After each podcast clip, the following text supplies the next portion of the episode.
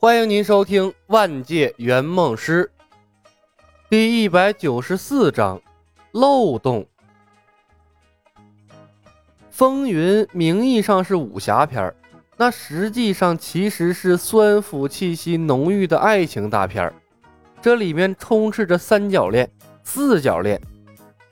心是聂风的，人是步惊云的，名分是秦霜。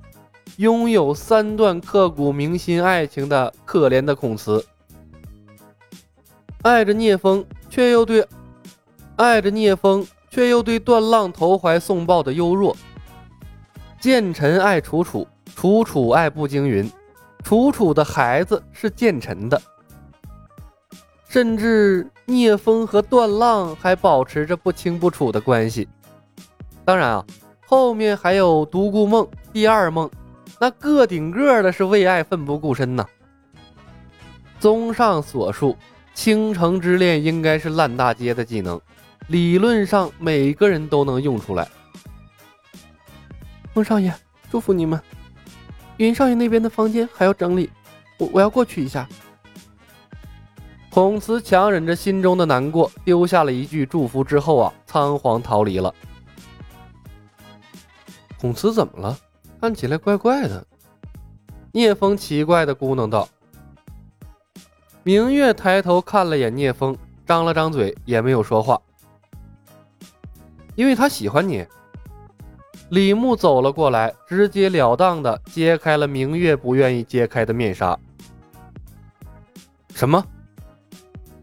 聂风愣住了，明月在那儿幽怨的看了李牧一眼。别告诉我你一直把她当妹妹看啊！李牧笑道。可我就是把孔慈当妹妹来着。聂风手足无措的解释。李牧看着孔慈离开的背影，犹豫了片刻。聂风，孔慈是我为你弥补的第一个遗憾。聂风，还不明白我的意思吗？如果我们不干涉，孔慈会死。李牧继续往外丢重磅炸弹。此言一出，不仅聂风愣住了，冯公子两人也愣住了。这两人疑惑地看向了李牧，不太明白啊，这突然疯狂的剧透是什么意思？这和之前的计划不一样啊！不是说好了来到天下会之后徐徐图之吗？李牧回头看向冯公子，微微摇了摇头。当孔慈突然出现，李牧忽然意识到刚才有什么地方啊，让他感觉不对劲儿了。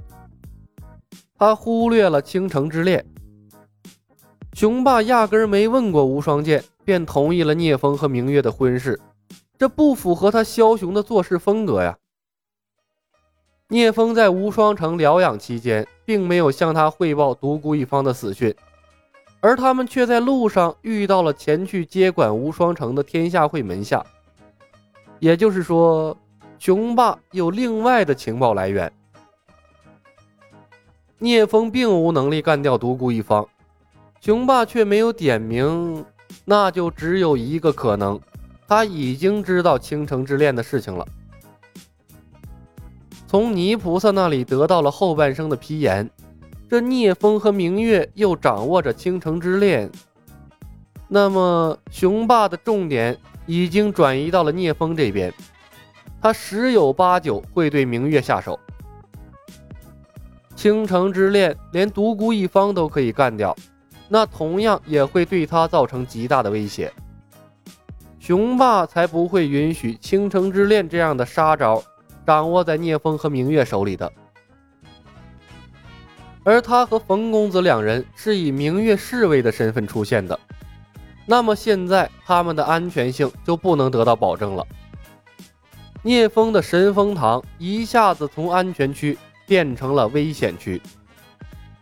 天下会毕竟是雄霸的地盘，这时间拖得越久，他们的危险系数就越高。李牧防不住雄霸的偷袭，无论是冯公子或是左庭。但凡有一个人出现闪失，那此次任务都将功亏一篑。所以，他毫不犹豫地把计划提前了。李牧也看出来了，每当他跟着剧情走的时候，就是他最容易犯错的时候。剧情从来都不是他的优势，破坏剧情才是他的优势所在，速推才对。哪怕冒再大的风险，也必须把雄霸这个不稳定因素推掉。卧榻之旁，岂容他人酣睡？圆梦师周围不能有敌人存在。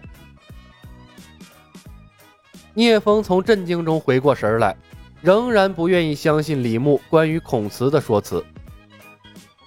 李兄，你说的是真的？本来不确定，但是当见到孔慈之后，便百分之百的肯定了。李牧继续维持他神棍的人设。聂风皱眉，可是孔慈不过是天下会的一个侍女，又有谁会伤害她？李牧没有回答他的问题，而是问道：“步惊云和秦霜回来了吗？”